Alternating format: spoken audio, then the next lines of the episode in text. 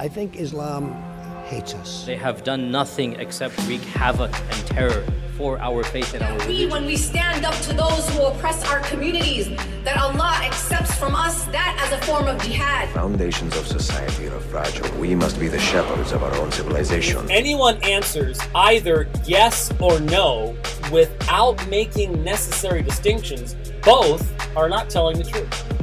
They're lying. Father, we pray that your word will become a hammer that breaks rocks into pieces. That you will raise up in this nation pulpits and prophets that will call the nation back to repentance. Will you distance yourself from those who think differently, or will you join us at the table and talk about what is really important?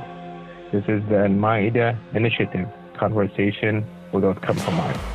the way this started is you posted the article about um, 50% of Americans uh, believe that the Bible should impact American law. And I inflammatorily responded by saying halfway there, and now we're here. Um, so I'm Right. um, very uh, curious to hear kind of what your exact concerns are with that and see where we agree, where we disagree. I mean, I I have multiple concerns with that. Um, you know, both personal concerns and uh, legal concerns. Uh, I mean, on a personal level, um, I'm not a Christian, right? And Right.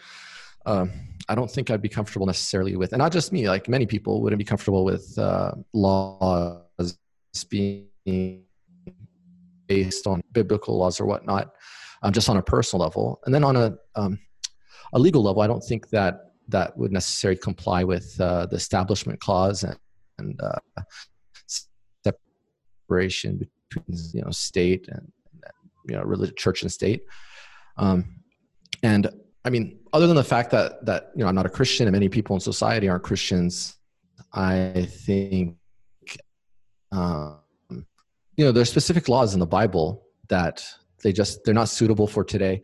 They are you know kind of uh, brutal or whatnot, and I mean there's different ways of of discussing and you know kind of interpreting things, but that's an issue in itself. Is like you know maybe you're you're maybe you're a good you know you ha- you you have a good kind of modern way of looking at these things or whatnot, but then there's other people who are like hey let's, let's take the worst laws that we can find and apply them today because that's what it says in the Bible.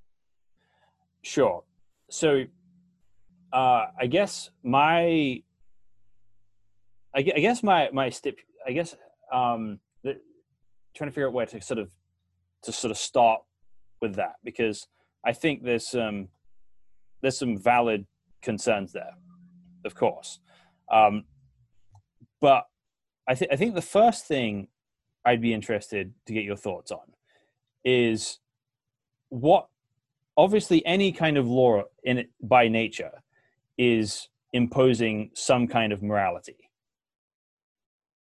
that you can't have law that comes out of like a worldview vacuum right? Every it's going to come from somebody's idea. So what what do you think the sort of standards of right and wrong should be that are imposed as law and what should they not be? I mean, I think the idea of a common law based on um, democratic process is a good way to find uh, laws that are suitable for your time and place. So um, I do have issues, some issues with common law in terms of laws that were in the past and they're still on the books and uh, necessarily um, valid for today. But we have a process for for dealing with that in terms of you know people can challenge the laws if there's something from the past, especially if they don't seem to comply with uh, the Constitution and our understanding of the Constitution. You can you can sue um, you know the government or whatnot, and you can try to change those laws. But I think that that process um, in terms of you know democracy and having representation and um, I mean obviously I have I have with and with our um, you know the people in Congress to a large extent uh, of both parties, not just a, you know not just a single party. Um, so that is an issue. That's an issue itself. But I think that the process is just a process, um, and I think that if we're able to fix our democratic institutions and democracy to a, a better extent, I mean, I, th- I think it comes down to that to a large extent is are the people that are representing you actually and if they are then you should be um, you should be comfortable with the laws that they're trying to push and, and you should be able to work within the system to um, to promote or uh, you know certain laws that you want um, based on your interpretation based on interpretation of the majority which has its issues as well i'm not going to say majority rule doesn't um, but it's better than just you know basing it on a book uh, and i think we need to have certain certain guidelines in place to protect minorities, and that should be something that's. Um, I mean, we do have some, but I think we still need more, um, so that you can the majority can't pass laws that hurt the minority. As long have that in place, then I'm all for a majority. Um, you know, represent based on the, the the process that we have right now, the Supreme Court and, and Congress. So, but even then, right? You have this kind of growing number of people that want the Bible to be enforced as US law, right? You've got 50% there. So if you have 50% representation of people who want that, then the Bible influencing US law is somewhat inevitable under that system. Is it not? Yeah, but as long as as long as the Bible itself isn't the you know, as long as you're not refer- referencing the Bible sign the Bible to justify the law. Um, I, I, get it. Like I get that people are going to push for laws that um, that are based on their worldview and based on their values, and I might not agree, agree with those laws, but I think the the process is uh, you know a process, and I also think that there's you know a lot of these the 50% of the people if you ask them you know how about we uh, punish adultery with uh, you know make a capital punishment to cheat on your wife vast majority of them agree with that. So then, then you have to look into the interpretation and understanding of uh, basing the laws on the Bible. Um, and I think that's a very wide, uh, you know, th- people have widely different opinions on on that some morals or the ethics of the bible or whatnot and some people they might want to go back into you know old testament uh, laws from leviticus or something and, and want to apply all that yeah so his his where i would but i don't think that's the majority. So that's not that doesn't worry me as much as maybe laws. Yeah, so I, I, think there's a, there's a few things when when dealing with this, right? So you're right. People who want to kind of enforce Levitical laws on society would um, it would be they exist, but they're most it's mostly kind of cults rather than most Christians, right? And, and so what I would advocate for would be, I think one of the first principles is that if you look at the sort of general narrative of the Bible, just on a surface level reading of it, there is a shift on how things are put together. That you go from a right. state and an established nation to something that's not based in an established nation. And that there's no militaristic nature of Jesus's ministry is is a pretty big deal as far as reading the Bible in trajectory and, and applying that. But there's there's kind of um, there's more to it than that as well. So you talked about the separation of church and state, for example, which is something that I would actually argue is an Old Testament principle. And the reason that we have that is fundamentally from the Bible itself. It's not separation of powers is not something that was imposed on Christians from non Christians. It actually comes from the Bible itself. Right. Because in the Old Testament, you have a separation between the kings and the priests. And the kings are not allowed to do what the priests do, and the priests are not allowed to do what the kings do. And you have separate roles there. And then in the New Testament, you have the command from Jesus to render to Caesar what is Caesar's and render to God the things that right. are God's. So that doesn't mean right. we don't want just laws, but we we don't want to live in. I guess, what we don't want to live in is an ecclesiocracy, right? That religious leadership is the leadership of the state. We want a firm separation between those things. so what's your understanding of uh, basing the laws on you know the bible or you know what's your whole your personal approach and understanding of this because so far i don't hear much difference and i think it part of it could be just uh um word i'm looking for rhetorical. Yeah. Well i, I think that probably there's lots of things we would uh, agree on right? But what's going to change is the uh, foundations and some implications of that as well. So basically, the uh, if you take some of the some of the some of the um, more sort of brutal laws in the Old Testament, things like uh, stoning for adultery, stoning for homosexuality, stoning for idolatry, etc. Right? W- what you will see is those are firmly connected to this idea of this having this earthly holy place in the temple, which isn't a thing in the New Testament, right? Israel is based on this idea of you have an earthly holy place, and it's all about keeping the unclean world out of that earthly holy place. So, all, a lot of these stoning to death kind of commandments are to do with keeping the purity of the land from these unclean influences. Now, in the New Testament, those things are still sins, but the way we're operating is is different, right? It's not that adultery is suddenly good. It's not that rebelling against parents is suddenly good, but that right. we're not looking for an earthly state to kind of impose that morality through the sword. So um, there's a parable in Matthew 13 where Jesus says the kingdom of God is like a farmer who sowed crops in a field, and then an enemy came and sowed weeds at night. And the servants say, "Look, there are weeds here," and they and and they said, "Should we pluck them up and destroy them?" And the master of the field says, "No, let them both grow together till the end of the age, and then separate them." So there's a very firm directive in Jesus's kingdom that it's not the job of the righteous to kill the wicked with like force, right? That's not the point. You just kind of like leave people to themselves and let God deal with people at the end. There's no earthly holy place to protect anymore, right? But as well as having these ceremonial laws that, that protect people's religion and the temple, there are some general equity principles that I would want to apply. So, for example, um, like how you deal with um, theft, for example, in the Bible, would be that it's ultimately about restoring what's taken from the victim. So if somebody steals something in America today, they go to jail, right? They steal my stuff and then they get put in, a, they get locked in a cell like an animal with a bunch of other people. And they usually come out as better educated criminals.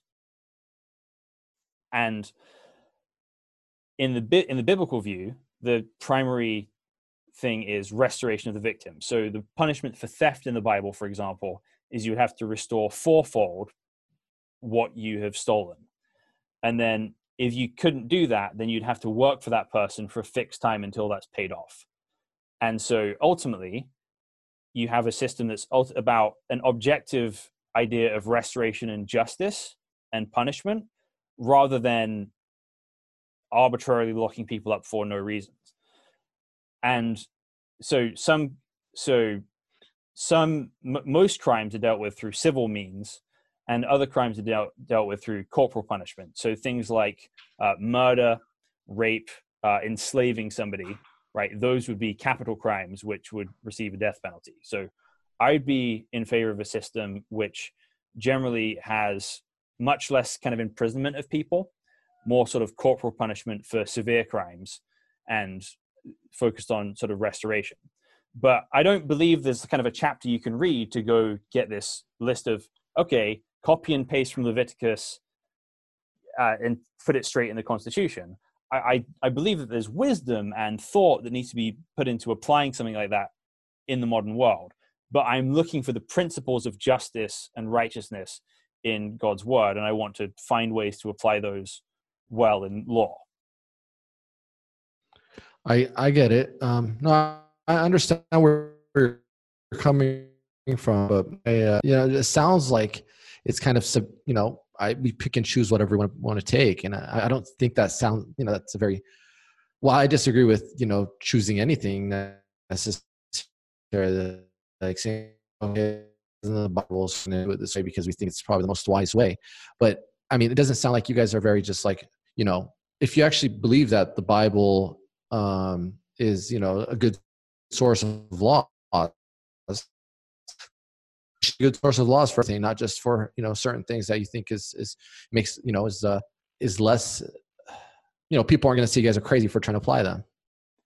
Yeah, and I I would push back on the idea that I'm trying to pick and choose uh, arbitrarily, because even the Bible has an internal, even the Old Testament itself has an internal logic of how these things are applied, right? So if you take say the kosher dietary laws. There's no civil punishment for not doing those. Right. There's a difference between sins and crimes. So for example being drunk is a sin but it's not a crime under the bible's law. And then but whereas stealing would be a sin and a crime with a specific legal punishment to go with it and, and so you have to there, there's a differentiating between what is a sin and what is a crime. It has always been a theme of the bible and and and it's important for christians to be able to to be able to do that. But that but it's not the same as kind of inconsistently saying okay well i like this but i don't like this. You've got to really wrestle with it because we can always right. laws which make but, it feel good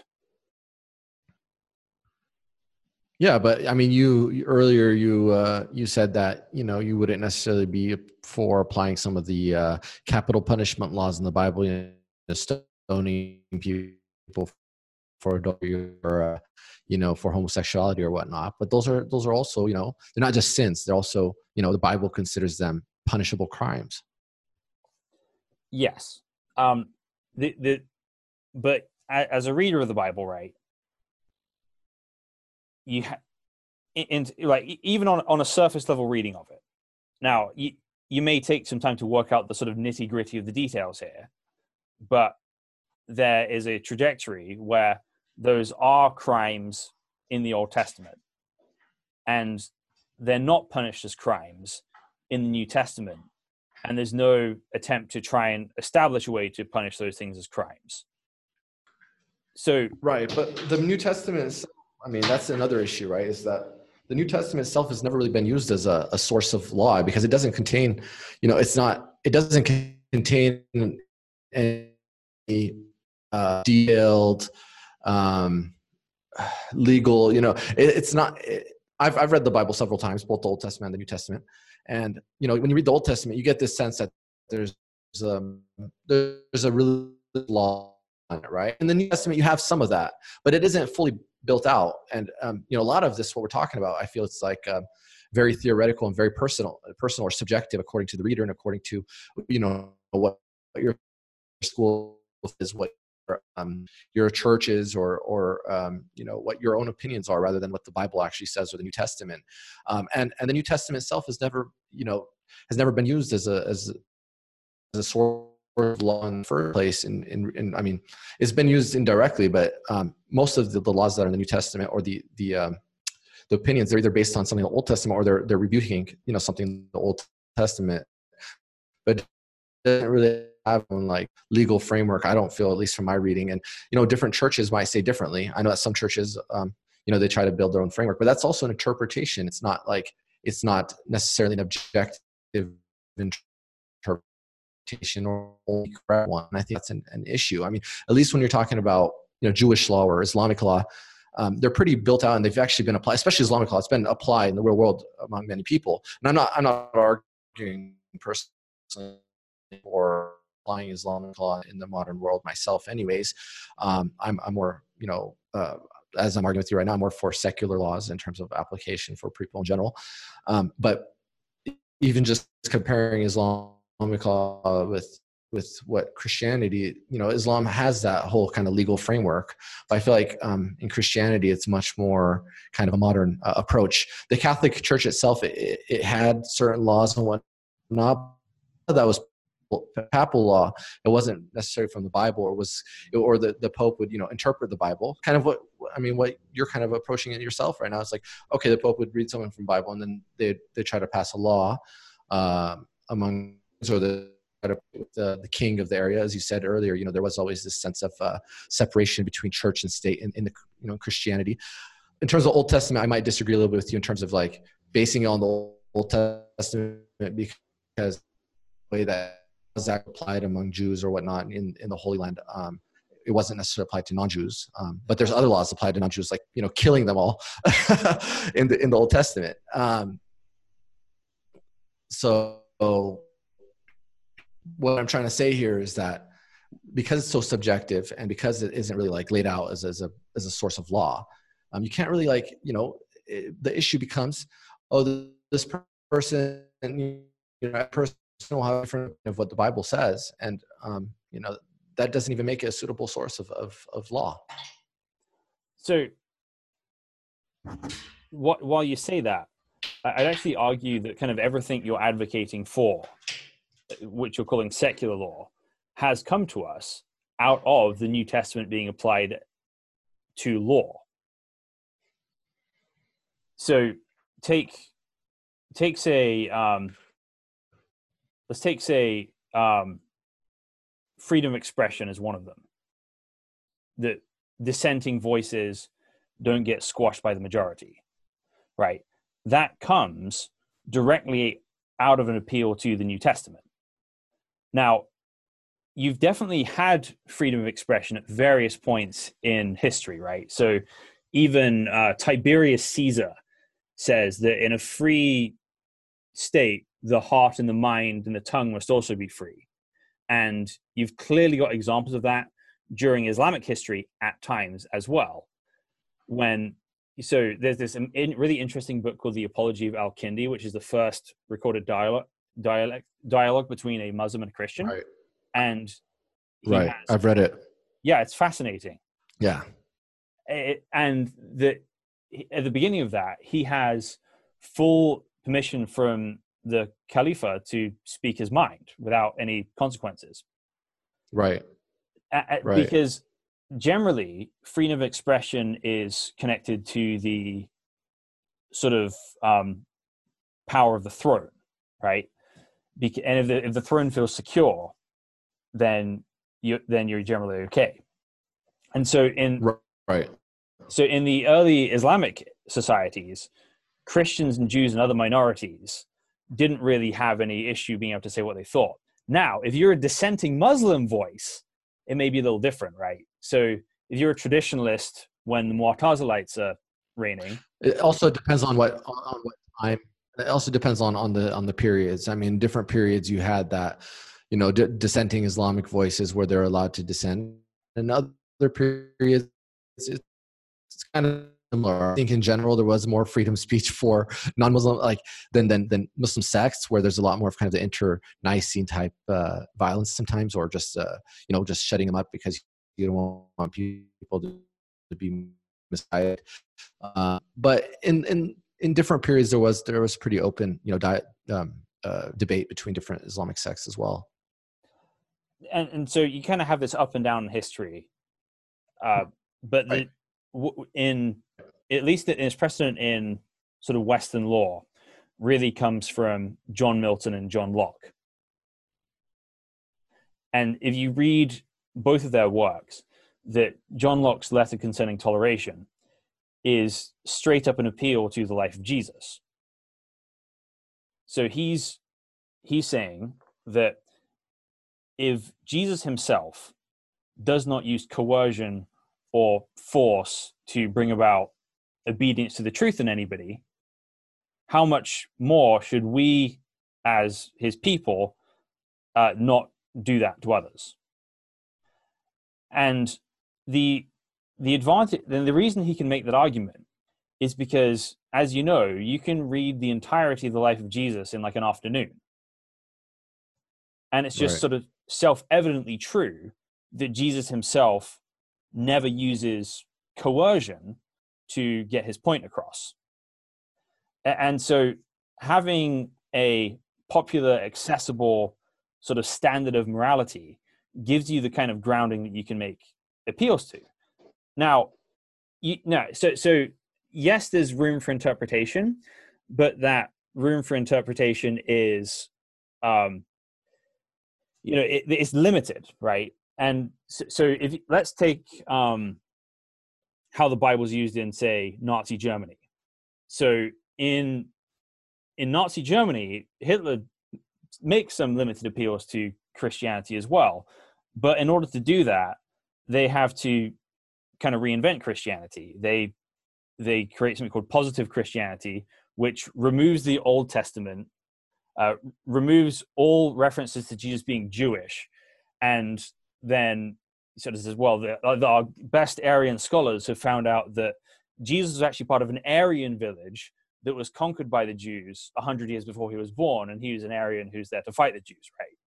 So you you can't from within the bible itself make the case for nazism you have to very very selectively get parts of it to do that and the same's true I mean, a lot of people have done that, though. There's a lot of, uh, I mean, other than the uh, the Nazis, there's a lot of neo-Nazi and white nationalist type groups that today that are operating today and are growing, um, that are advocating for um, white Christian American state that excludes everybody else. And I think that's a big danger, um, and it's very relevant today to just some people are very close to the centers of power. yeah and, and for sure those people exist right but ultimately what you will see is that people have to read it very selectively and ultimately will have to replace it with something so generally what you'll see in say white supremacist movements is that you'll move away from christianity and move towards more sort of occultism and odinism like you're gonna you're gonna see people write reading the bible as kind of a metaphor or a sort of allegory for something rather than the plain reading because you cannot get away from how judeo-centric the bible is right there's Right. th- there's like one mention of people who you could consider white people, which is a throwaway line to the Scythians, right? And that's it. So you kind of have to build your own version with it. And I'm very concerned about that. I am far more concerned about people manipulating and misusing the Bible than I am about uh, Muslims or people from secular backgrounds or anything of the kind. I'm much more concerned about the misuse of the Bible itself because it, it's it's a real issue. Right. And I mean, I think that's the real risk in in, in using um, the Bible or any book as a, a source of uh, of your laws. that you're going to get these type of groups, and sometimes they're powerful and have money and whatnot, and uh, you know sometimes they were they operate in the shadows. So allow them to get a, a foothold into the government, into our, our legal system, I think is, is very dangerous. And um, you know, cutting off that that opportunity and that um, doorway for theocracy, I think, think is very important. And the only way you can do that is uh, by a um, separation of church and state. So I, I guess when we talk about theocracy, right? Um, neither of us are atheists, right? No. Right. So ultimately, rule by God is good. Not necessarily. Not. I mean, that's an area of interpretation. I think. Like, what is rule God?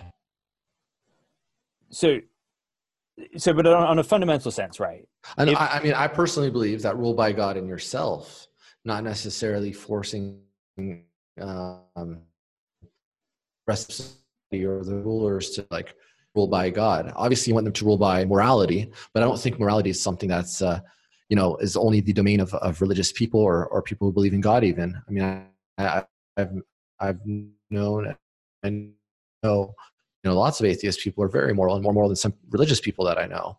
Um, so for me, the the law and the application of law has to be based on on um, I mean, saying that this kind of opens a, a bad world that's based on morality. Um, and and that's what you want to look for in your in your leaders, in the people that you vote for, in the people that are legislating, in the people that are going to be in um, in the courts, and then that then the difference there obviously you know what's what's morality? How do you define morality? Who's who's the arbiter of morality? What's it based on? Um, but i think most people have a, a sense of, of right and wrong and have a, a general sense of, of morality um, that it's pretty universal i feel i mean there's obviously differences in, in certain things but um, in, in general you can i mean if somebody is, is corrupt right and they're going to use their their position for corruption that's something and nobody would differ on that. That's not moral, um, whether you're atheist or not. And if somebody was to argue that it was, I mean, obviously you have this type of, uh, you know, ideology of uh, ultimate subjectivity that any, anything can be moral. But most people would differ with that, and I don't think most people. I mean, if they knew, and unfortunately, like we're living these weird times today, that we know that these people, a lot of these people are corrupt, and people still vote for them. That's that's a big issue. But if you ask people who are voting, you know, do, do you agree with corruption? They're going to say no. I don't. Well, I think so. I, I, think the thing we're trying to avoid, right, is is not so much. It's we're not trying to avoid God. We're trying to avoid people who claim to to reign on God's behalf. Right, right. I mean, yeah. Obviously, if a person believes in God, that's not something like, especially for us, it's not it's okay to vote for this guy because he believes in God. But it's it's the use of God and the use of religion. How does that person use God and use religion? And um, that's I think the um, the biggest concern I, I personally have. Yeah, and I, I have the I would have the exact same concern that in, in any setting, right? That um, just just on a personal level, when if a Christian comes up to me and say and says, you know, God told me to tell you this, then I'm I'm immediately hesitant, right? Because at that point, you're making me make the decision that you're either a prophet or a false prophet. Right. Exactly. Right? Yeah. and there's not really any middle ground, right? I'm not I'm not dealing with you as a person anymore. I'm either dealing you with the best thing or the worst thing and right and, so on a personal level I, I don't want to see that at all um, even less so on a on a government level like i think the divine the idea of the divine right of kings is one of the worst possible right. ideas we could ever have right i mean right now we have some people like in in in the south and in certain states i can't i think it was in georgia um, or was it Florida? There was a mayor who said that God told his wife to open up the city, like to break to break the lockdown. And I was just like, you know, that's his source of law was his understanding of like, you know, that him or, or was a prophet or something. You know? That's very dangerous. Is just people can claim, you know, that God told them to do something and they do it. Um, I mean, that's even more dangerous, obviously, than saying I'm basing this on the Bible because you're just basing it on on your, dreams or something or yourself and expecting people to believe that you know you have some type of uh, connection to god right right and, and so in in my mind the bible and i think internally is not a stepping stone for people to kind of keep writing that it puts some specific limits around what people should be able to do so even in even in say the uh, the rules for say Israelite kings. You have a principle that a king must not acquire many horses and go and fight in foreign wars. That he shouldn't acquire many wives. He shouldn't acquire vast amounts of gold, and that he's to write out the law himself and read it every day of his life, so that his heart will not be exalted above that of his brothers. So, a, a leader in the Bible is supposed to be somebody who with a humble personal life, a humble financial life, who's not arrogant, does not take bribes, and is is kind of under authority as well as being an authority. And and the problem i think that we're that we're that we're looking we're both against is people who want to take this take religion as a license from god to rule by fiat right? I do what i want because god is on my side. I mean, but the problem is that's kind of unavoidable to a large extent. It's hard to avoid that happening. I mean, you might get one good leader, and the next one is exactly that type of person, and I think that's one of the big risks of uh, of basing your laws on or your just of leadership on religion.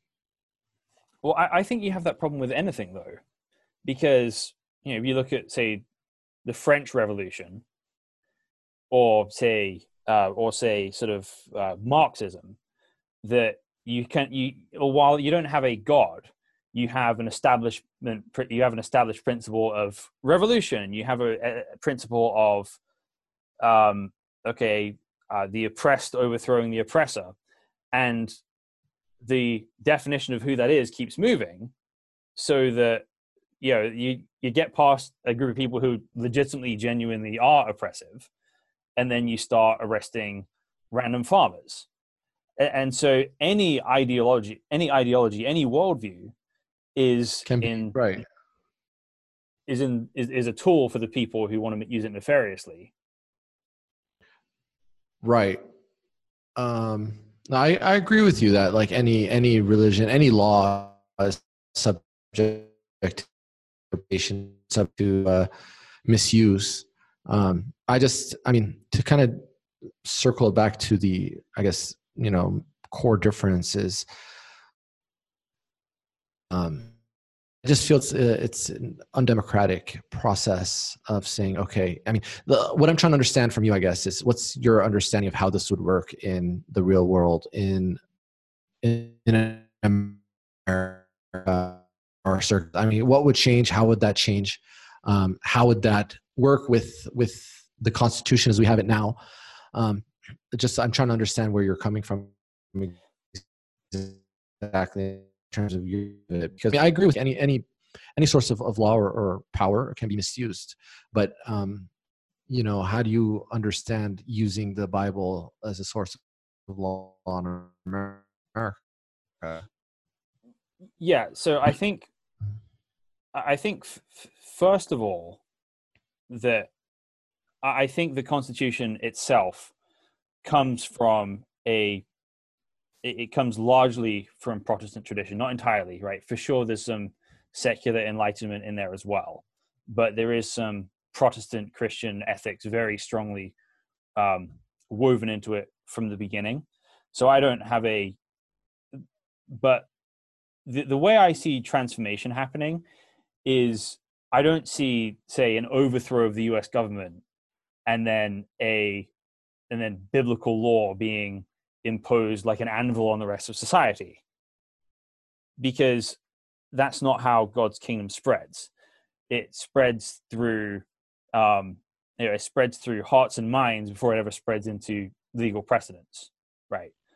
So, what I'm concerned about is like I I don't like this is my issue with how the whole country works right now is that it's like we are kind of competing with each other to try and basically find some very powerful executive figure who can impose the will of the people we agree with on the people we disagree with.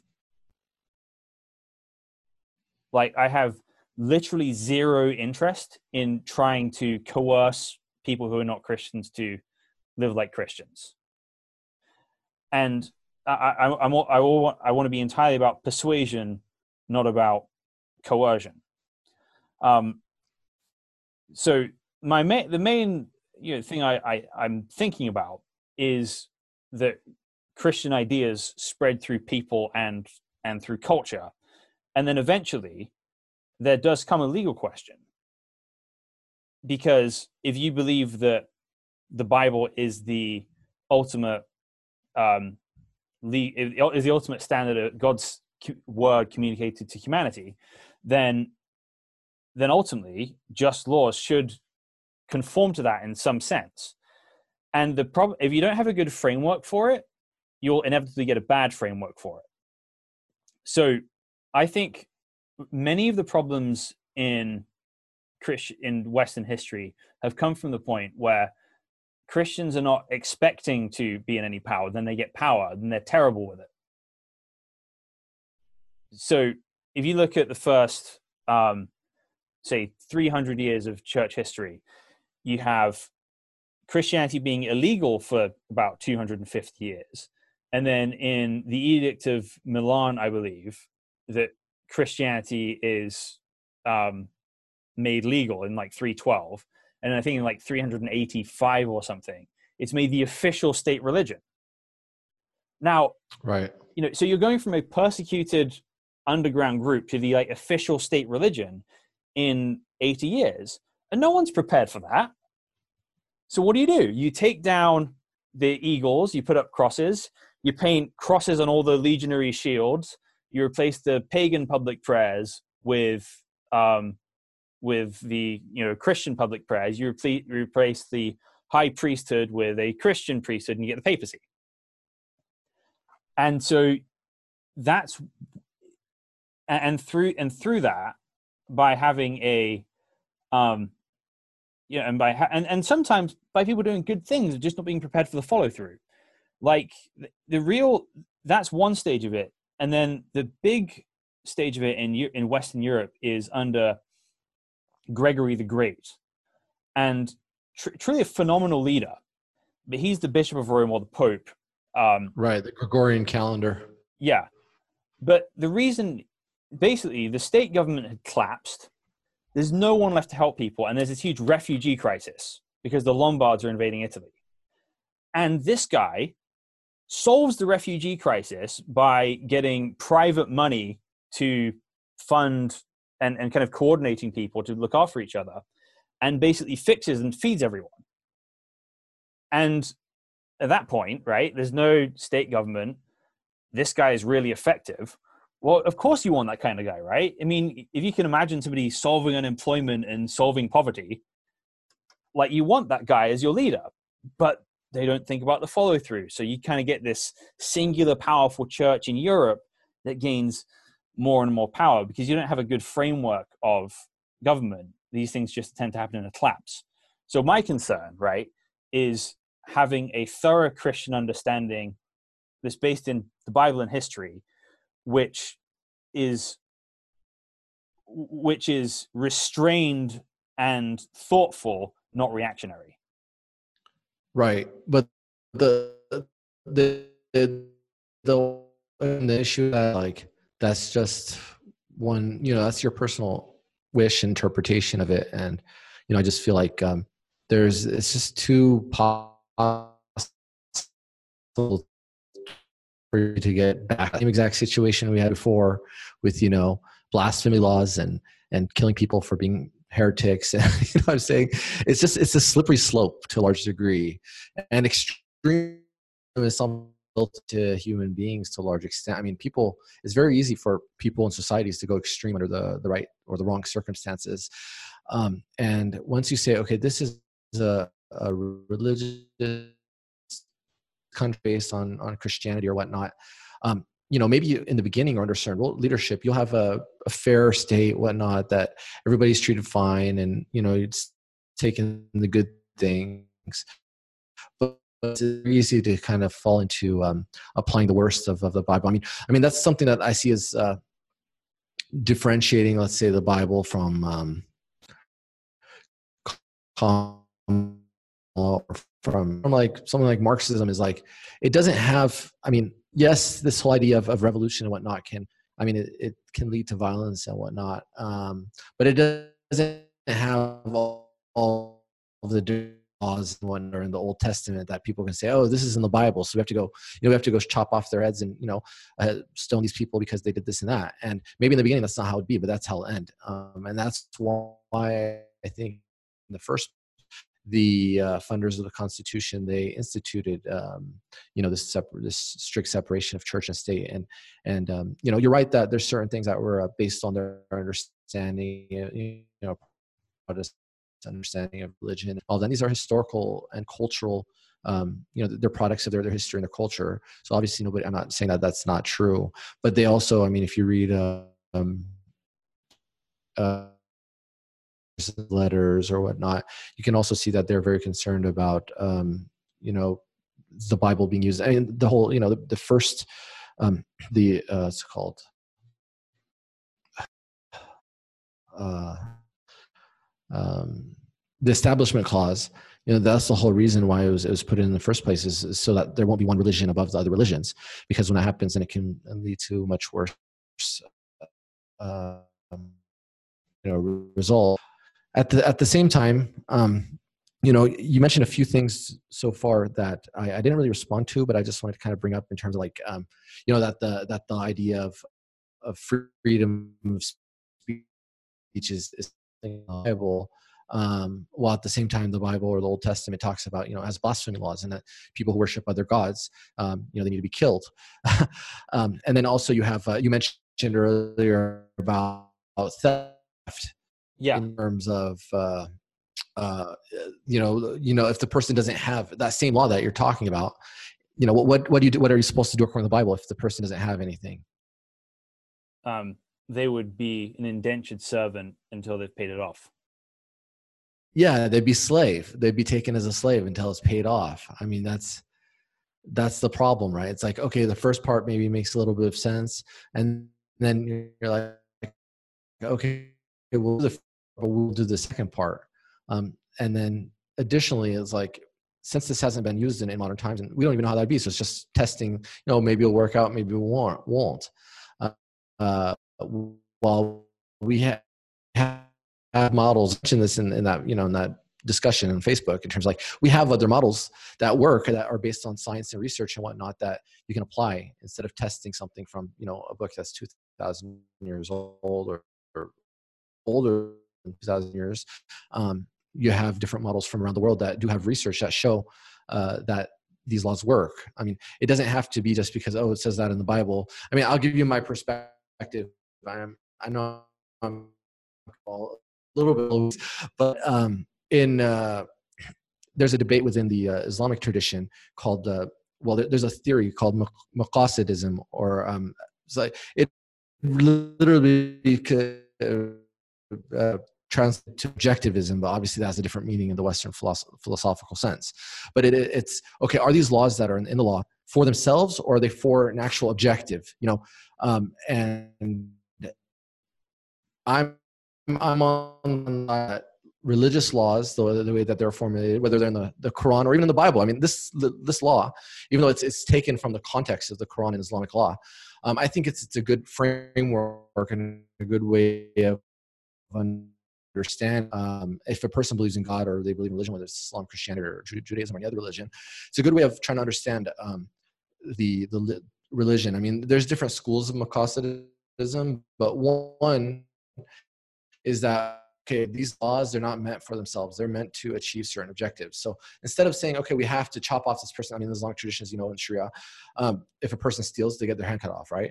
Instead of saying um, let's do that this is this what i'm saying right now is actually pretty controversial even in the islamic tradition. I mean people there'll be some mad people saying you're saying blasphemy or whatnot but mm-hmm. i'm going to say it i mean it's an actual opinion among some some jurists even that um, and that was actually applied even during certain historical times, even by Omar, where he he paused the whole idea of cutting people's hands off or whatnot for a certain period, um, because it wasn't achieving the objective that the law was there for, which is to, uh, to minimize stealing. So when we, we want to create laws, um, whether it's secular laws, whether it's Christianity or whatnot, I think for me, my personal perspective is that we should look at what we're trying to achieve. It shouldn't just based on um, punishing a person. I agree with you. A person should be for reform, right? Um, what's the best and most humane way to reform the individual um, without, you know, necessarily hurting them or, or I think we have rules for that, whether it's theft or, or any other area.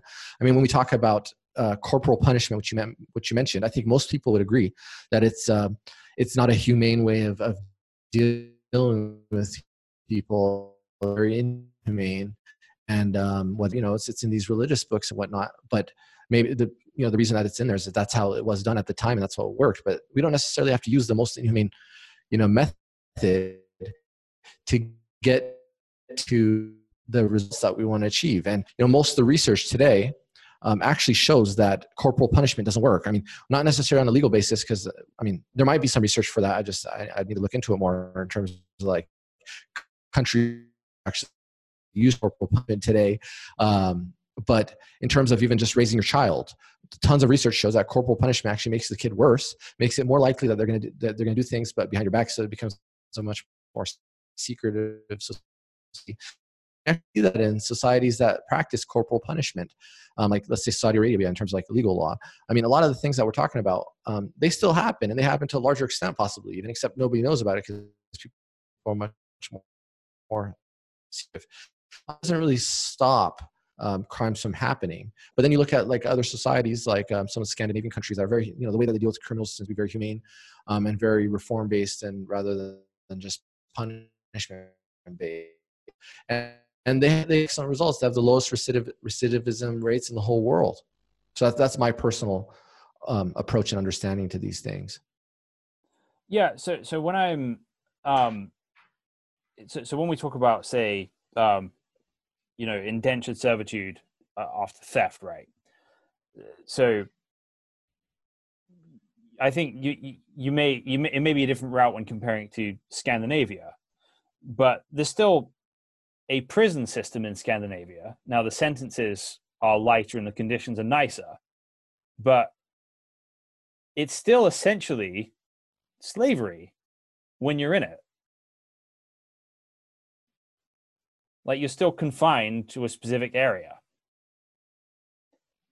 So the and and much more so in say the US prison system. Right. right.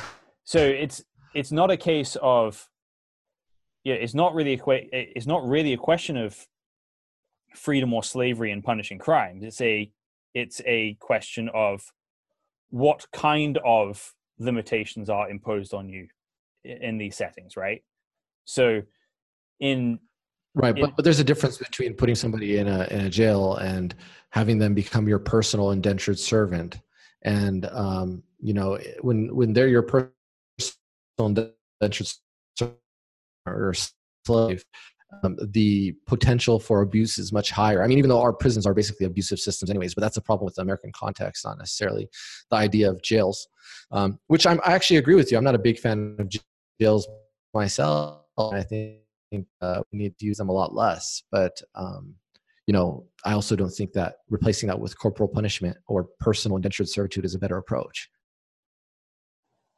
So ultimately, the the principles in the Bible are about one that the is about justice for the victim first and foremost and then and then reform of the criminal on a secondary sense so there's a very important question of proper restitution to the victim so it's not so it, with what you're talking about, the objectivism uh, so, sort of theory, that I think there's principles that you do have to wrestle from this, right? So maybe it doesn't necessarily need to look like, um, maybe it doesn't need to look like you have, um, you personally work for a person, but let's, but we have this in U.S. civil court today. So I have a friend who works in uh, loss prevention for a lot of major retail stores. And it's not a criminal issue, but in civil case, that you have the opportunity to be able to repay what you've stolen by a certain magnitude and you have a certain amount of time to do it. Right. So at that point, you just have debt to the person, which, according to the Bible, the borrower is a slave to the lender. So debt in itself is a form of slavery that's highly advised against biblically. But right. Right. when when these things have happened, that uh, so, so ultimately, right? Yeah, sure, you do have you can have um, you can have abuses in a system where uh, somebody specifically owes somebody else anything, right? Whether it's they owe them a day a week of work at their shop, whether they owe them a thousand dollars, whether they owe them anything, right? Lender borrower relationships are a hotbed for dangerous things to happen, right? And Right.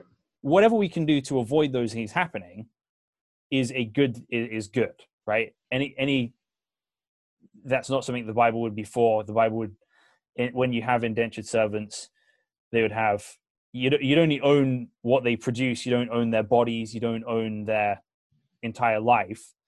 But abuses certainly happen in any system where there's borrowers and lenders and people owe anything. But the ultimately there's there's principles behind these things, which is what we're trying to extract from this.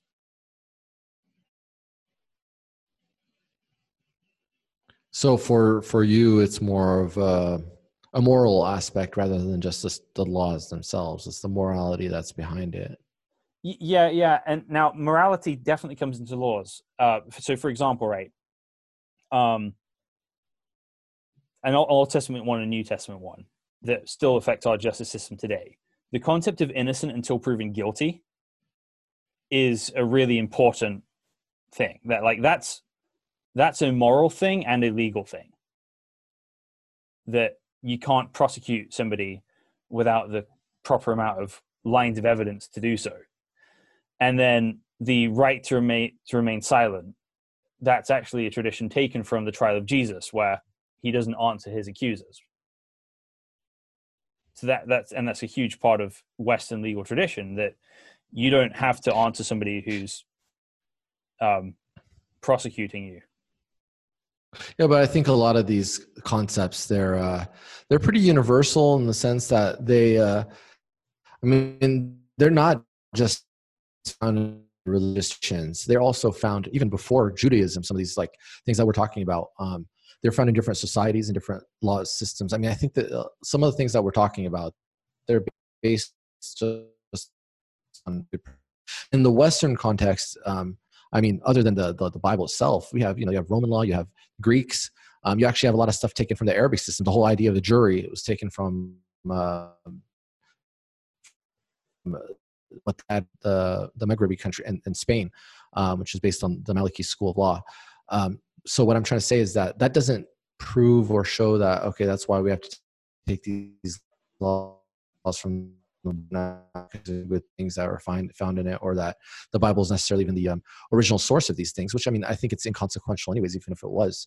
Um, but you get what you get where i'm, I'm going with this. So it doesn't necessarily mean that the bible is the source of, of us law and even if it was what is that i mean that doesn't mean that we have to use it now as a source of the us law either.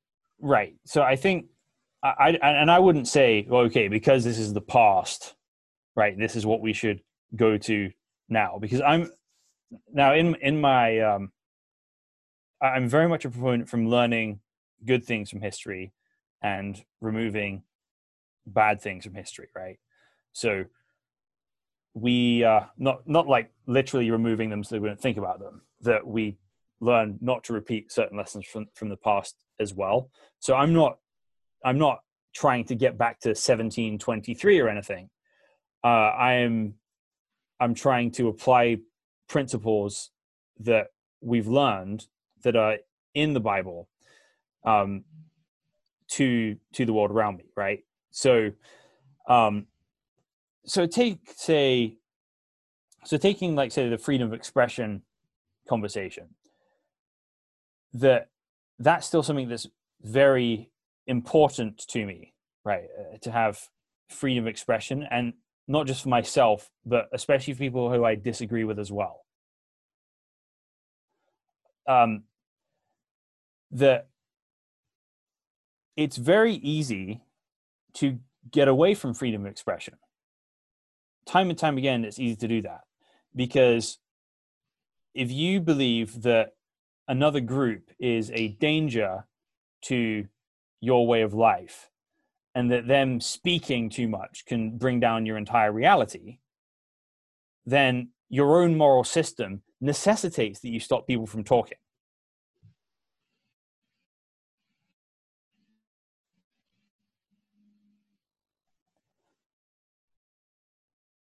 So, um, so so often I think the my my concerns with like irreligious uh, sort of worldviews and the way they play out is that typically all humans everywhere tend to drift towards the ends justify the means. That's why we have the voting patterns we have, right? That, okay, this is awful, this person sucks, but this other person sucks more. Therefore, I'm just going to kind of swallow my scruples and hold my nose and vote for this person that I don't like because, well, the other people are worse than we are. And we've got to do whatever we got to do to beat them. Right. And, and so if you, if you, if you're in a, like there's, and there's plenty of people who would actively justify that kind of of thinking of the ends justify the means, right? And the more power you get, the easier it is to keep justifying the ends you use to stay in power. Like, you know, if I think of Saudi Arabia, for example, I'm convinced that Mohammed bin Salman wants to do in his mind what he thinks is good. But when you start believing it's all in your ability to control things and control the world around you, you, you kind of lose that. So, do you really believe that the rulers are trying to do what's best? I don't. I, I try and take people, I try and uh, give people the benefit of the doubt. Like, I, I think, I, I, genu- I generally believe most people are doing, are trying to rationalize themselves as a good guy.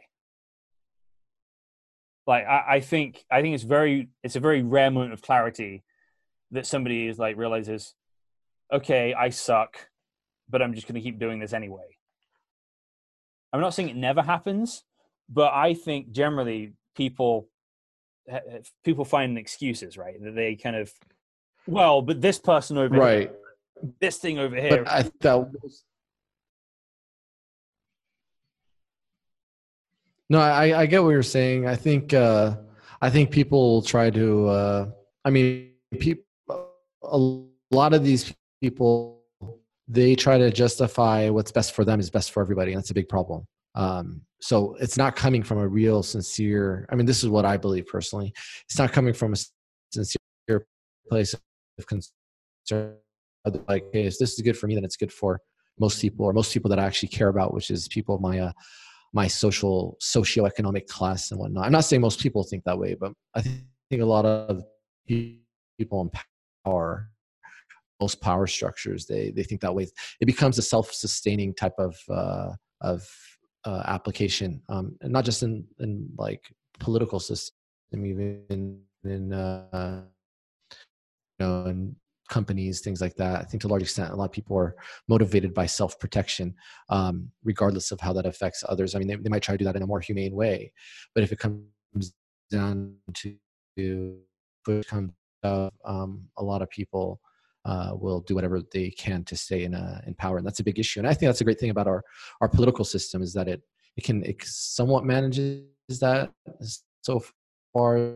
It's, it's been pretty successful at doing that. I don't know about the next few years what's going to come, but um, in terms of keeping people from becoming dictators and taking over the system and not being able to be removed, um, I think that's that's a good thing. Um, the other thing regarding that point, I know we're kind of off topic, but uh, there's actually some studies that show that a lot of, of rulers and, and people in, power, they're actually so, sociopaths. I mean, the the level of sociopath in terms of like percentage wise is off the charts for like people in positions of power and there's been a lot of research on, on that um, just psychological research and whatnot and you know whether it's it's kind of the confluence of narcissism and, and, sociopathy it's very high among people. It helps people succeed it helps them get ahead but it's a big problem when it, it comes at the expense of everybody else. Yeah, I mean, I I I'd entirely believe that, but I, I'd say even generally, even people who are sociopaths, they don't necessarily have a great deal of empathy for other people, but they still think that that what they're doing is beneficial for people, right? They can still sell themselves on it, and maybe they kind of like live in a little less stress about it, and can have an easier time doing it. But I think, say, it's easy it's easy to look at the world and say if you're if you're say the Saudi royal family and look at somewhere like Libya and see like, well, see, if we weren't who we are, we'd be like this. Right. It's easy. It's easy for all of us to do that. It's like, okay, yeah, well, I'm not the best person in the world, but at Right. least I'm not In, blank. yeah, no, I agree with you. Most people don't wake up in the morning and say, I'm a bad guy. I want to be a bad guy today. But they know doing bad and they still do it. So it's, it doesn't matter what they think about themselves. Um, it, I, you know, I, I prefer to look at the actions and, uh, and, you know, why they're doing the things that they're doing. Um, specific things like nobody says i'm a bad guy but they know that they're doing pretty bad stuff uh, like just in terms of like corruption which uh, is a global phenomenon that we have a lot of here in the us now that's very you know blatant um, there's no way to like justify that and say oh i'm doing something good i mean they, there's I- get that there's certain way the way that they try to justify it for other people is oh this is a win-win you know, we win and they win, and it's good for everybody. But I think I personally believe that at their heart of hearts, they know that this is bad, and they they, they don't care as long as they get the money from what they're doing or they benefit from it. They don't care how, how negative it affects everybody. Um, and there's a lot of research that shows that, like, you know, people have been pointed out, like, okay, this is bad. What you're doing is harming millions of people, and they still do it. So, I mean, I don't know how to like. Uh, uh, equate that with somebody who has any type of moral concern for other people um, in terms of other people that's outside of their own you know own circle of, of their friends and family and like people that are of their class Right, and that's it, right? You've got a tribalistic um, morality, right? You've got, okay, it's not like complete selfishness, but it's drawing a little, a sort of circle around the people who are sort of really important and doing everything you can to advance the benefit of those people. right but right that's that's one of the challenges of why you have to find an ethical you know, you've got to have an ethical standard to say no that's not actually right. Because if you just want to take a straight up evolutionary objective look at that then that's how things tend to thrive. That tends to be the natural state of the world. You look at human history as an observer and say yes, this is the way the world is, we can either try and cut against the grain of that system, or we can embrace the system, be the best of that. yeah that's where i i definitely disagree in terms of uh, us embracing the system and, and trying to uh, thrive within it or that the system that we have is one that um, humans have thrived upon I, I don't think most humans uh, have thrived throughout history or even today. Um, I think most humans have looked very unfortunate, s- difficult, sad lives that that they necessarily didn't necessarily have to live,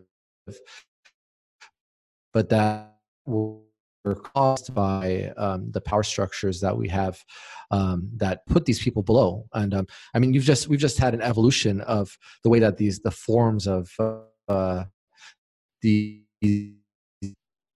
structures and systems of oppression have looked in different ages. But we still, I mean, we essentially live to a large degree in a, in a feudal, neo-feudal society where you, um, the people at the bottom, they, they're, you know, they work really hard to barely make it. And the people at the top are uh, enjoying the fruits of everybody else's labor. I mean, in, in a large, uh, I mean, you might have seen my posts and whatnot on the internet. I'm pretty, uh, I'm very into more, uh, a more socialist approach economically, and I don't think that our our the way that our economy is set up is is the best way for for human um, success. And I think that there's a lot of assumptions and lies that are told about our economy and our system that um, are just told to keep the people in power in power um, and to keep everybody else down and poor and and needy because that's what helps the people on the top stay on top. So, um, disagreement about like specifics of politics aside, right? I'm talking more about the driving impulse here because I'm I'm not saying the system of world history is good, right? I'm saying that it's normal, right? And so ultimately, we've got a ch- we've got a choice whether we're going to stick to normal, at, or we're or, or we have some greater ideas to push towards, right? Right. And, and that's where Right. the question comes, because I would say um, oppressed oppressor is not a is not a new way of looking at the world. It's just repeating the same cycle ultimately. Because you know, find me an evil empire that hasn't at one point seen themselves as the oppressed victims at some point. Right. No, I don't think the uh, the objective of um of I mean, since you're saying that press, press obviously it's not just Marxism or um, these things that, like you said, throughout history, you've had the oppressed become the oppressor. Um, that's kind of a human trait more than necessarily just a system, a, a trait of a certain system. But I, I don't, I don't agree with that either. I think, think that people label certain things oppression, and um, there's partial. I wouldn't call it oppression. I'd call it rebalancing, um, fixing the oppressions and the injustices that were created by the people that they're being oppressed. Um, but that doesn't mean. I mean, the by necessity, giving people power means taking power from other people or making sure that people are, are you know that the wealth is distributed equally by necessity to a large extent means that some people are going to have less wealth. But i'm not saying that those people have to become oppressed and that they have to be the bottom be you know killed and, and put in jails or whatnot. But i do think that um, the, the nature and even even within the within marxism itself it doesn't necessarily call for these things. It says that these things will, ne- will probably necessarily happen out of the nature because when you're trying to take away certain things from people that have them they're going to fight back. And that's where the oppression comes in is that these people are fighting you so you fight them you fight them back um, because you're trying to make things better for, for everybody. And i think that's uh that's probably true. I mean most people like they're not going to be willing to to share. Some people are some people are very good about that but most people they um they, don't want to you know they don't want to go be brought down a notch and they're going to call that oppression but i don't agree that it is. So I think within within the framework of this, right, it comes down to the central idea of you know what people are by their nature and how you actually push against that nature. Because so and and what you use to put what and what you use to push against that nature as well right? So you and i would both look at a world where we see some broken things in it and want to push forward the world in a way that doesn't just benefit our immediate family and tribe that should benefit a wider group of people. Right.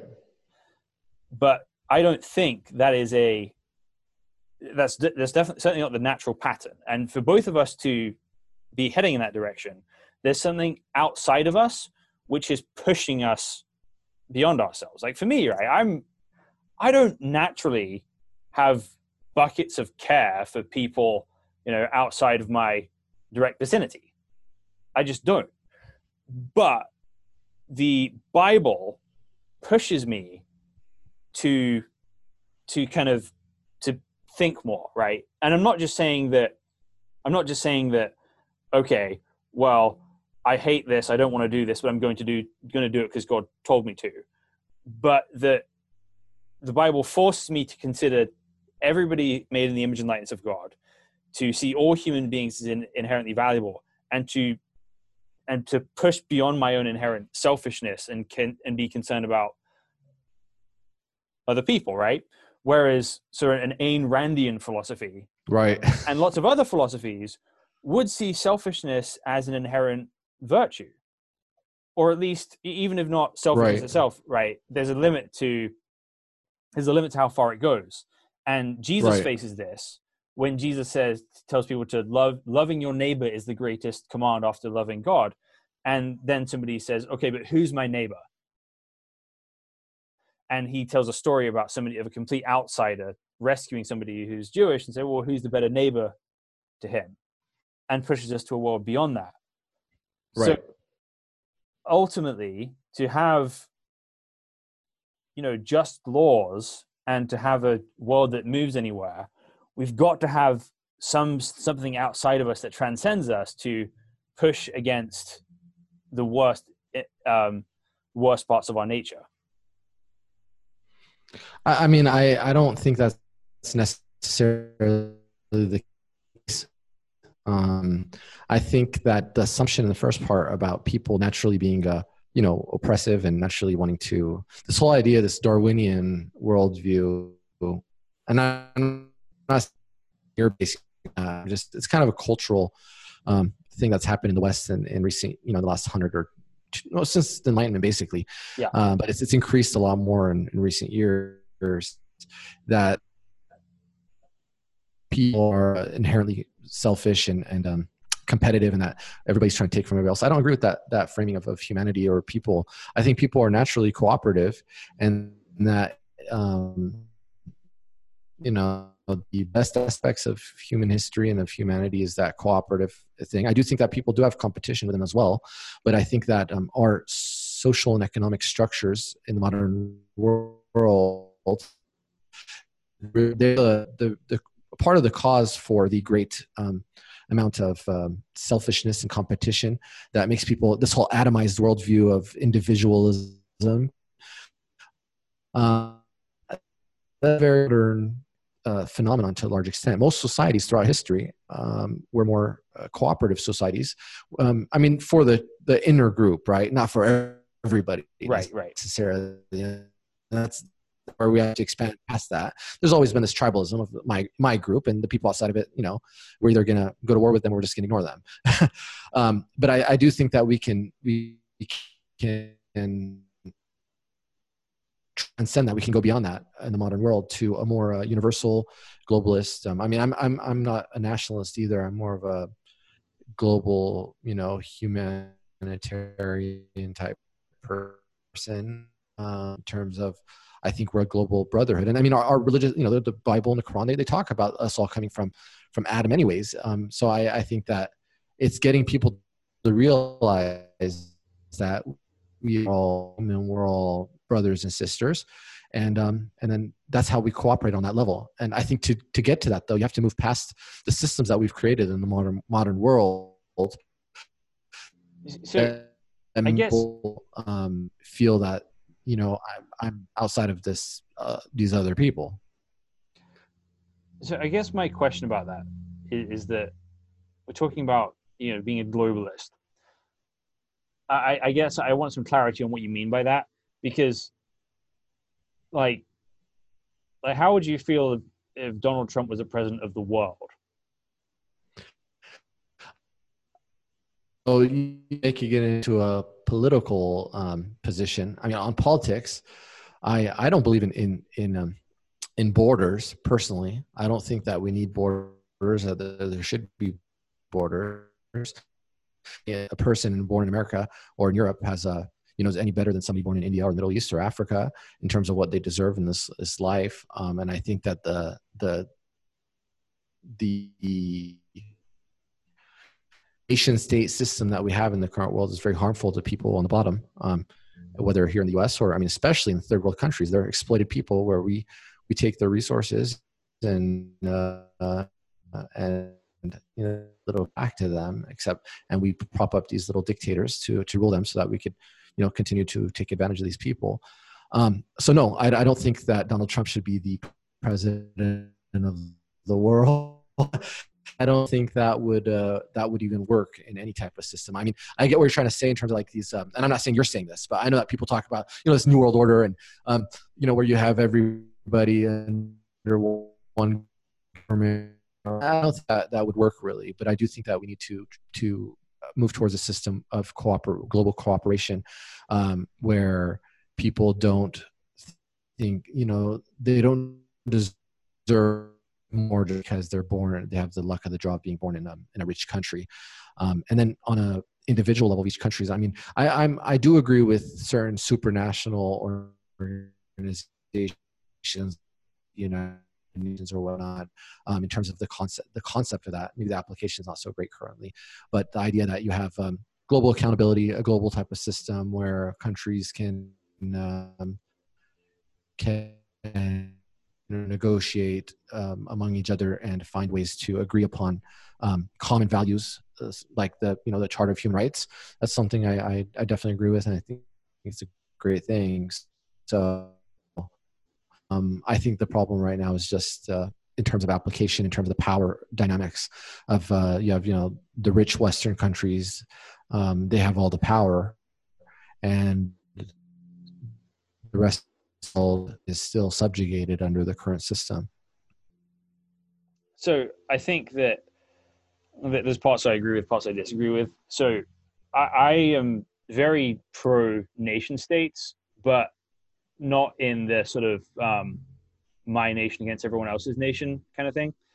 So the the the idea of nation states largely comes from the Bible itself, because if you look at Israel, it's not defined by its king or its capital city. It's defined by its people, its borders, and its law, which is a defining defining by kind of common law um, and a protector of a certain people is better than one man's empire. But um, God's promise to Abraham is that I'm going to make you a great nation, and through you, all the nations of the earth will be blessed. And that a great nation is supposed to be outward facing, right? So to try to this idea of okay, we're going to be great by shutting off our borders, not welcoming foreigners, that's not how you make a great nation. The way you become a great nation is by being invested in the blessing of the whole world. So, in, in my mind, borders are there not to not to stop the free flow of people. I'm pretty libertarian when it comes to people going where they want to go, but it's to stop the it's to stop the um, the march of powerful groups across the world, right? To stop militaries, to stop um, the, the kingdoms and dominions of um, one people and de- decentralize power as much as as possible, not to build empires, right? And what the problem with the modern nation states is not that they're too much about nation states, it's because they become too imperial. They become too much about centralizing everything around this. The world re- revolves around us kind of mentality. I agree with that. I'm uh, I'm anti-imperialist as well yeah and but the the problem with your basing that is the i mean the actual implications of that from the bible are very bad because the jews were ordered to slaughter everybody in palestine at the time. Um, uh, and that's kind of maybe part of where this idea of uh, us against them nation states is coming from in the first place is that okay we have to establish the state uh, ethno-religious. I mean, maybe we took out the religious part right now to a large extent in countries, but it's you know the idea of modern nation states is based on, based on ethnicity and language and a shared culture and whatnot. And a lot of it is actually uh, pretty artificial in the sense that a lot of the nation states that were established, they didn't have a national language or national ethnicity or whatnot. That was created over time. That was a big problem. I mean, like in France, before the establishment in France, there was a different language there. Um, different every different region had its own dialect that was quite different from other areas of the, of the country. So what happened when they established these modern nation states is you had to get everybody to follow. Um, I mean, it has some advantages obviously at the time that erased people's history erased people's languages their cultures um, and that's a big problem and I mean, that's going on until today in some places um, where you know if you're, even in America, we have to some people like, oh, if you don't speak English, you know, like some people can beat you up. you know, it happens. Like, so I think that's part of where this this comes from is um, this idea that you have to have a nation state based on, I mean, on certain shared characteristics. I agree with you that you know obviously you need to have security and you don't want to you need to have a way to fight back against um, imperial you know other countries like my what I'm saying right now isn't necessarily hundred percent um, possible apply in the current world in terms of like you'll get some country rogue countries or whatnot that want to take you over or, or exploit you or whatnot. So that's a, that's a big issue. But to to a large extent, that's the West doing that to the East, not other way around. Um, and there are, I mean, I don't think that, I think that you need like the, the idea of borders is more in terms of like just security rather than um, immigration or whatnot. So I think we kind of agree on that. Um, but the uh, of, uh, of the nation state itself in the way that's conceived in the, in the modern world is something that I'm I'm not for either. Um, I, in in that regards, I'm kind of uh, I'm I'm still kind of exploring my personal ideology in terms of the state and state power because there's there's good things for it and there's some very bad things about it as well. Mm-hmm. And um, I think I think if you read into uh, uh, the, the literature on anarchy and anarch- anarchists they make some really good points about not having to stay in the first place. It's just the problems like how do, how do you do that in the real world? Or um, how do you apply that in a way that even if you had it yourself other countries will come and take over? So in, during the, spanish revolution uh, you know uh, in the uh, early 20th century they, they actually had uh, an anarchist state without a state like without state power without the a government right? And it worked pretty well. I mean the people they also saw themselves as same. And the problem was then you had uh, other foreign powers and uh, the Spanish uh, loyalists themselves. They came and uh, kicked their asses. you know, they they're like, no, you guys, we don't want you to live like that. And if you don't, if you're not organized to state or, or government, it's hard to fight back um, unless it's like guerrilla warfare, militias, and whatnot. And so I'm I'm personally still kind of trying to navigate because I mean, right now during the coronavirus, we see that when you have a strong state response, state um, institutions that can respond to these type of major things. You can't just rely on the free market. You have to rely on um, on organized state uh, um, involved in, in the in the problem because if you just rely on the free market, um, you're going to get things. That, we saw what happened earlier when this first started. Like we didn't have enough ventilators, we didn't have enough uh, masks, all these type type of issues because the the way our state has moved in the last, you know, our country has moved in the last 40 years or so since um, the rise of neoliberalism. Um, we've moved away from any type of state intervention towards like totally free market, which doesn't provide any, um,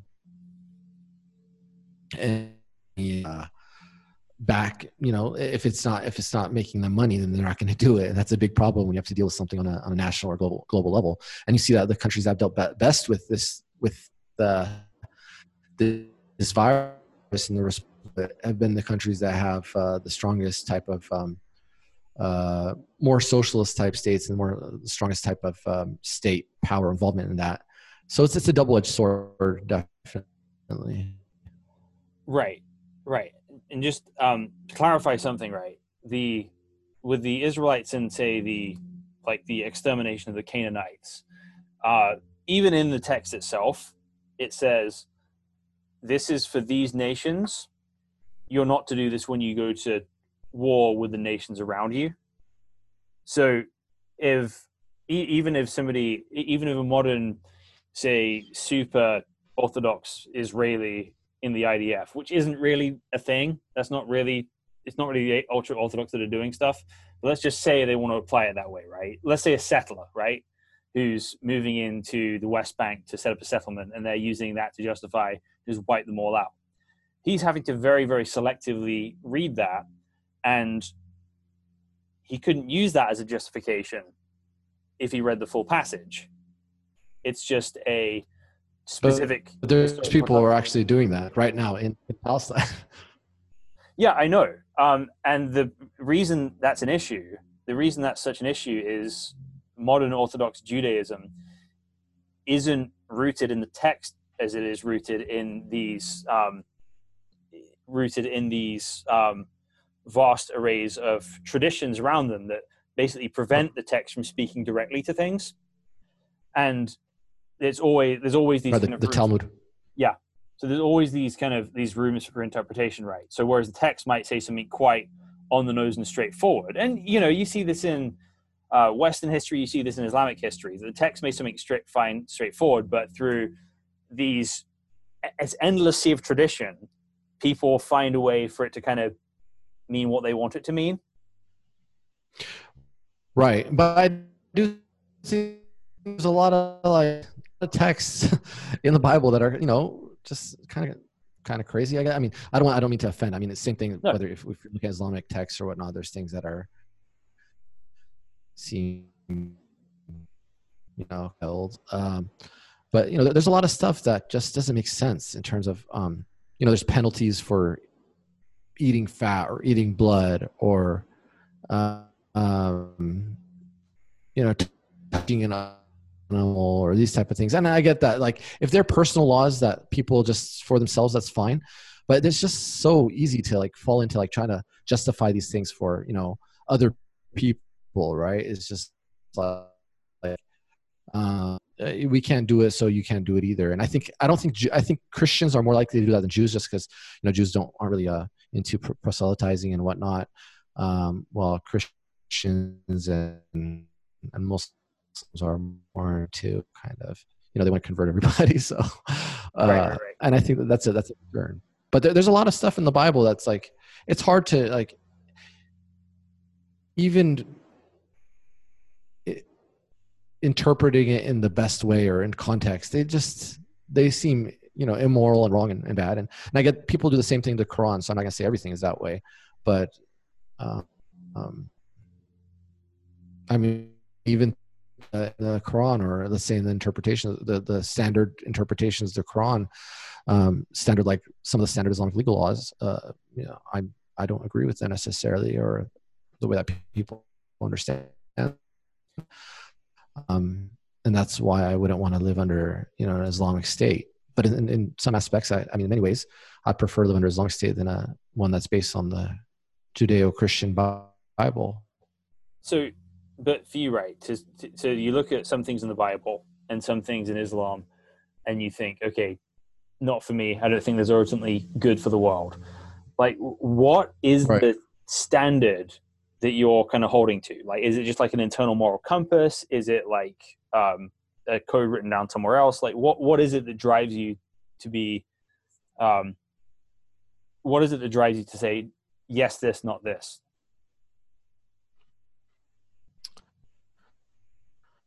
Um, so to a certain extent, it's the idea of objectivism.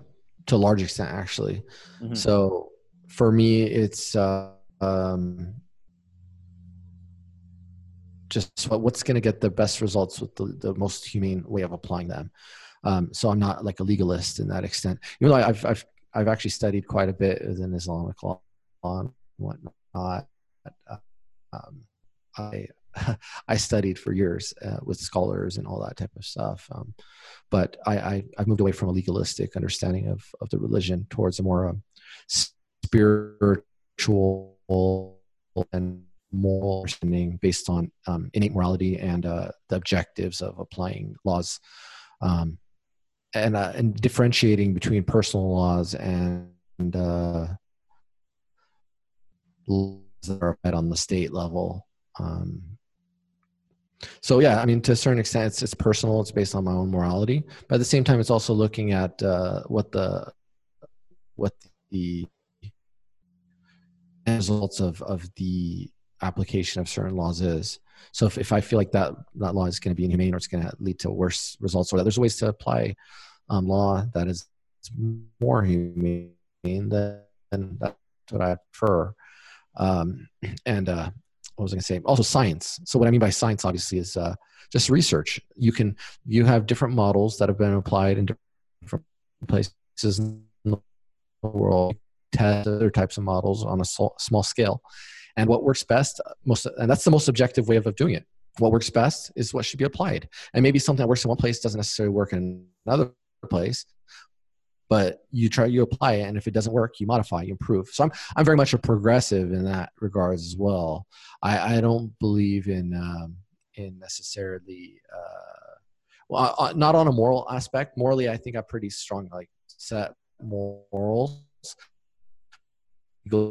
uh, way. I'm very progressive. I don't think that we need to just apply laws that um, that our forefathers applied whether that's from a, a religious book or from just a, a common perspective i think we have a lot of on the books that they're not based on the bible or the quran but they're really bad and really wrong and um, that need to be changed. But that's something that has to progress over time so I'm very against uh, the conservative worldview and conservative um, approach to religion and law and society. But I guess even with that, right, how you're defining progress is there's a stand there's a standard there, right? That you're still saying, yeah, this is you, you still have certain value inputs there that say, okay, freedom is better than oppression, right? Having everybody with enough to get by is better than having lots than a small group of rich people, but we get to space. Right. So either way, right, there's still a moral code which is guiding how you're defining progress itself. I mean, I think it's essentially humanistic, not necessarily within uh, the definition of human you know, you know, say maybe it's religious or uh, spiritual humanism, right? Because yeah. uh, you know, a lot of humanism has to be atheistic or whatnot, but that's not necess- that's not a necessary part of it. It's just a common kind of understanding of humanism.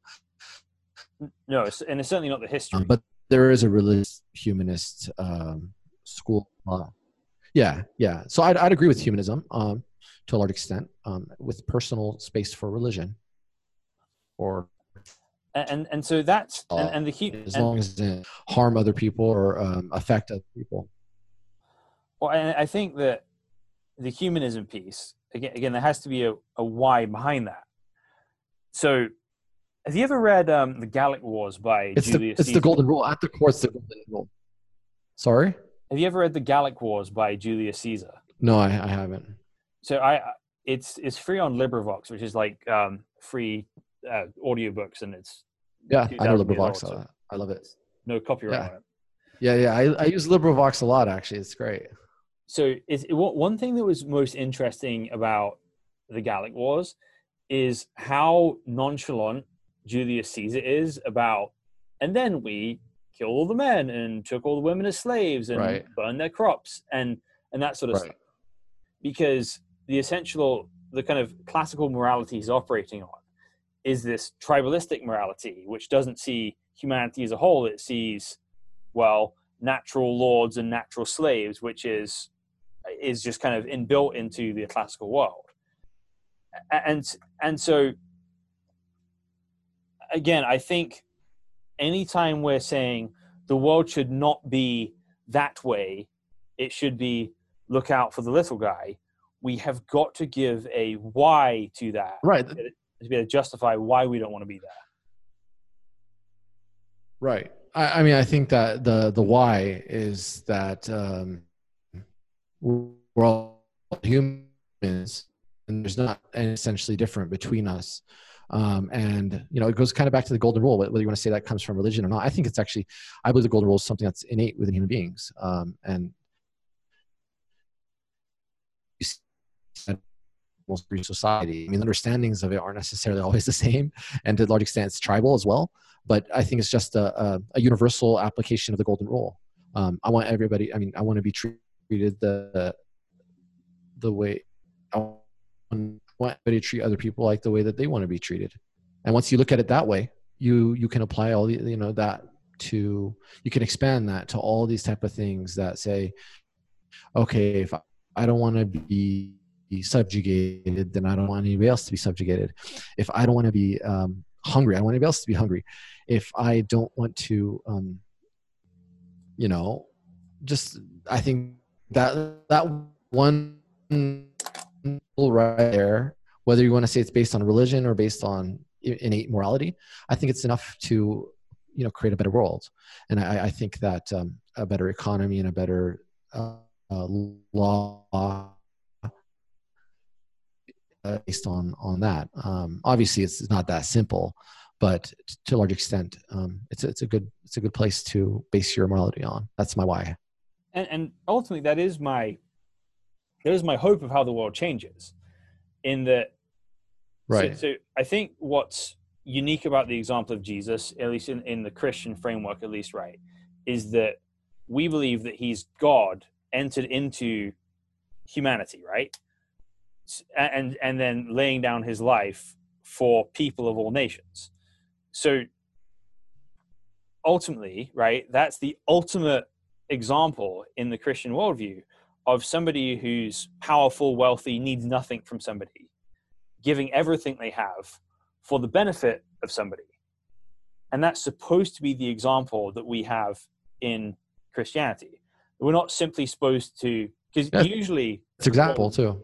yeah, but usually the golden rule is that, you know, if you don't want something, somebody to do something to you, don't do it to them.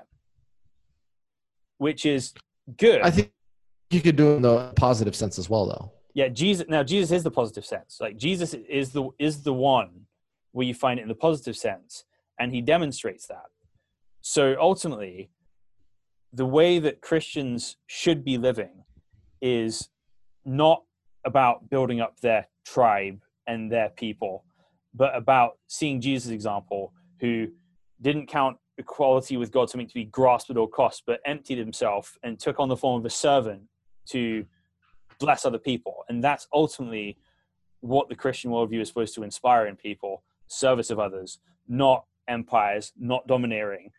And there's always going to be people who there's always going to be people who want to hide behind that and use religious language, but we've always got to be pushing against it.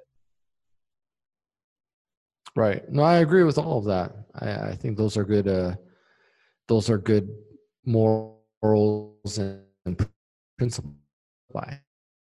And I think I think you know, I think the problem with religion or with uh, people, you know, religious people, is this idea that we're different than anybody else. So we're we're, we're better, or we uh, we have something that's better. Like not necessarily thinking, "Oh, I'm better," but we have a you know uh, a morality that is um, objectively better than everybody else's, and I don't. It's not necessarily true. I think um, religions are just uh, they're just manifestations of and manifestations and communication of um, a lot of best, uh, of uh, innate morality that people already have to a large extent. I mean, there's you're always going to have certain areas of d- difference of opinion. I mean, one thing that we didn't bring up, in, you know, in this chat that I think is a very intense areas like like abortions or something, right? Mhm. Um, but outside of those specific contentious areas, which uh, I mean, I think a large degree of our polarization in society and whatnot is down to just a few like few things. Um, people agree on most things, like across cultures and across times, and you know, you see these uh, states and you, you see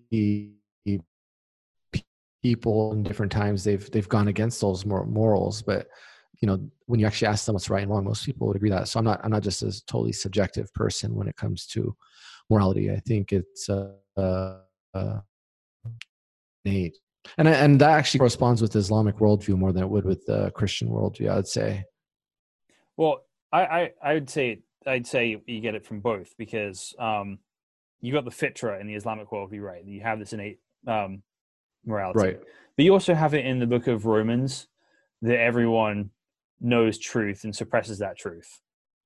right but i mean i think the idea of being born in sin is uh, something that i, I with in terms of christian christian worldview um both spiritually and also in terms of psychological effects on people.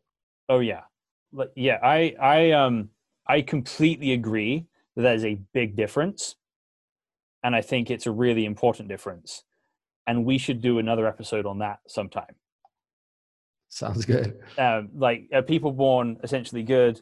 Um because i actually i actually think that the fitra is actually very similar to the essential assumptions of a progressive worldview in a lot of ways and i think those go hand in hand together and i think the christian worldview would be not in line with that. And I think that's it's really interesting how it affects people and systems. So we should definitely have a conversation about it. But for now, we've gone for like two hours. Um, so Yeah. thank you for being here. Um, Definitely. Can, can I just wrap up one quick yeah, thing? I mean, just to kind of go back to the original topic that we are talking about, um, you know, a lot of the things that you were talking about, I, I agree with, but I, I agree with them from a different perspective. Mhm. But I think, um, you know, just to kind of reiterate the most important point that I believe that, like, why I wouldn't want the Christian worldviews. You see some of these these groups that have a Christian worldview that want to implement it in society and in law and whatnot, and they don't correspond what you're seeing necessarily. I mean, there's a lot of like extreme groups that are like right now, like the vice president. I, I personally believe like he's extreme and his the group he's from extreme. I don't know, you know, your take on it and probably take too long for us to talk about it. But like, then you have like, have you heard of the family? They, I mean, they're basically like a cult, to, at least from my perspective. Um, have you heard about them? Yeah, I've uh, I'm I'm immediately going to like Far Cry, but uh, I've I've So definitely heard of it. The, uh, sorry, the the fellowship. Uh, what's it called? The the family's the name of the documentary that was made about them. It's called. Uh, uh, just one second. The Fellowship Foundation. There, there's a great documentary about them on Netflix that I highly, highly recommend watching. But I mean, it's scary stuff, and these people are trying to take over basically the country and, and force other people to live by a certain worldview and certain um, you know laws that that don't necessarily correspond with what you're saying. I mean, I've read that some of the just some some stuff that some of the writers have written about whatnot. I mean, some of them pu- published really big books. Um, it's not. I'm going to create a theocracy in the negative sense, not in the, the positive way that you spun it, uh, from my world, from my perspective. And I Oh. think, you know, you can you can say that okay, you know, I want a, a, a system based on religion and whatnot, but it's going to lead seems like it's much sooner lead to what these guys are pushing than to what you're talking about. Um, though i have no no problem with you know you proselytizing and trying to create um, people who believe in what you believe. That's that's everybody's right and that's good right to have in a society. Yeah and again we we we'd share that concern right? And uh if it makes you feel better the goal is not to have a coup d'etat and say okay we're all officially christian now. Everyone else just suck it up. It's that you have a intentional purposeful growth of the christian worldview and inevitably that makes its way to law right? Inevitably when people believe it, it that- what people believe is truth and morality makes its way to law and what i'm concerned about is doing that well and not Right. doing it badly. Right. Right. A- and so uh if um if if christianity grows if if more christians get into government typically what will happen and they don't expect to do that and they're not ready for it then we will get cultish behaviors. We will get people acting like they're speaking on on god's behalf. And i'm i'm dedicated to consistently applying the bible in a way that pushes back against the excesses that um that um that can stand against the the kind of crazies. And i'm again i'm far more concerned about doing that than i am about changing anyone else's mind. And that hopefully you know if uh, we have a huge christian majority in america in 70 years that your um your great grandchildren or grandchildren aren't a persecuted minority in that but are a loved minority who are taken care of. That failing you guys can come hide in my basement oh man. I mean that wouldn't be too bad as long as it's not uh, having us hide in your basement because of uh, some crazies who took over the government. Yeah. The, the, and, and, and you know offer offer offer stands if we get some non-christian crazies as well right? Of course. Every group has its crazies. Every group. I i get i agree with that. So um yeah and, and, and that's and that's what i that's a big part of the christian worldview is that that i think is that everyone can learn from is that jesus says first deal with a plank in your own eye before you deal with a speck in others' eyes, right? Right. And and I think the world Right. functions as a much better place if we're if we're concerned about dealing with our own crazies before we're trying to deal with uh, the rest of the world. Well, our own selves first, and then other people, and then the rest of the world, right? Right, right. Because that's the problem with a lot of religious people is that they want to deal with everybody else, but they're not even looking at their own selves, and they're very, very flawed people a lot of times. like, it's like if you spent, um, uh, I can't said it, it was one of Sufi Sufis in his long history. He said, you know, if I I don't have time to look at other people's faults because I have so many faults.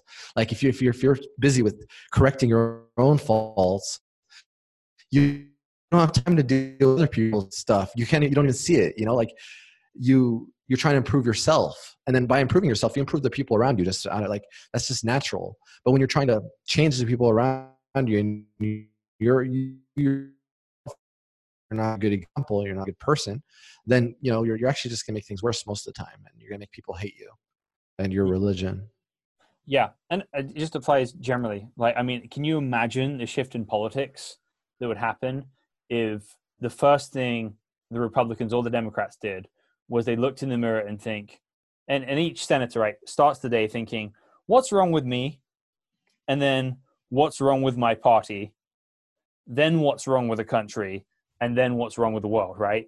Instead, it's like, it's the, the world is the problem, then it's the Democrats, then it's the other people, then it's me, right? So so so I that, but at the same time, I disagree. And what I mean by that is, yes, I think it's very important for people to be uh, to hold themselves accountable and to. But when we're looking at a societal issues and societal problems, we have to recognize the structural issues behind them because I think a big problem, and you see that a lot among um, you know these certain uh, prosperity Christians and whatnot, uh, who are just pushing this this method, this gospel of uh, you know gospel of prosperity. That oh, oh, if you do this, you can become rich. Stuff. Um, I think that's a very damaging ideology, Yep. uh, not just on a religious perspective, but on a societal perspective. Of Yep. Not just and not just regarding prosperity, just regarding dealing with the issues that we have in society. It's okay, you know, um, this whole you know, a lot of self help genre and whatnot. They're like, yeah, you fix yourself, you get rich, and everything. It's like screw everybody else, but that's not the right way to, to deal with. Like dealing with poverty, for example. There's a great saying that you know if if charities needed needed that means that that um, you know you have something really wrong with your society if you if there's a, big need for charity because if you deal with if you actually address the root causes of, of, of poverty you're not even going to need charity uh, um, because everybody we have enough abundance and prosperity in this world and wealth that there shouldn't be any poverty in the first place where we need this type of uh, you know philanthropy and charity and whatnot. But it's about addressing the root causes. So while i do agree that people need to help themselves accountable try to improve themselves at the same time and just say oh improve yourself and you know everything will be, be get better. They might get better for you but they're not going to get better for for everybody else. Well, the point isn't that you don't say anything to the world. It's that your starting point is your own issues, right? It's not that you don't try and address Right. things, is that you do it from a stature of humility. But all those things that you mentioned, those are the perfect thing to talk about in the next thing because it's a human nature issue, right? sounds good So let, let's do it. definitely You ever up in Seattle? uh, i grew up in seattle yeah Do you ever do you ever Oh. come here? um i was up there last summer Well, we should we should do an episode in person So, next time you're I mean, here. once all this is done, I, yeah, yeah, definitely. I mean, I'm not sure how soon that will be, but um, I was planning on trying to come this summer, but you see the uh, circumstances around. Not sure what how that's gonna gonna be. I mean, I, I miss Seattle, It's- especially the summers in Seattle. Man, they're they're perfect. So gorgeous. I know. And you're in what Arizona now, where Uh, you're literally uh, That's the worst place in the world. it's it's literally hell in summer. So yeah, yeah. No, it's, um, it's it's horrible here during summer. Horrible. okay, well, cool. Well, thanks again for doing this, and thank you guys for listening to the Almeida Initiative podcast.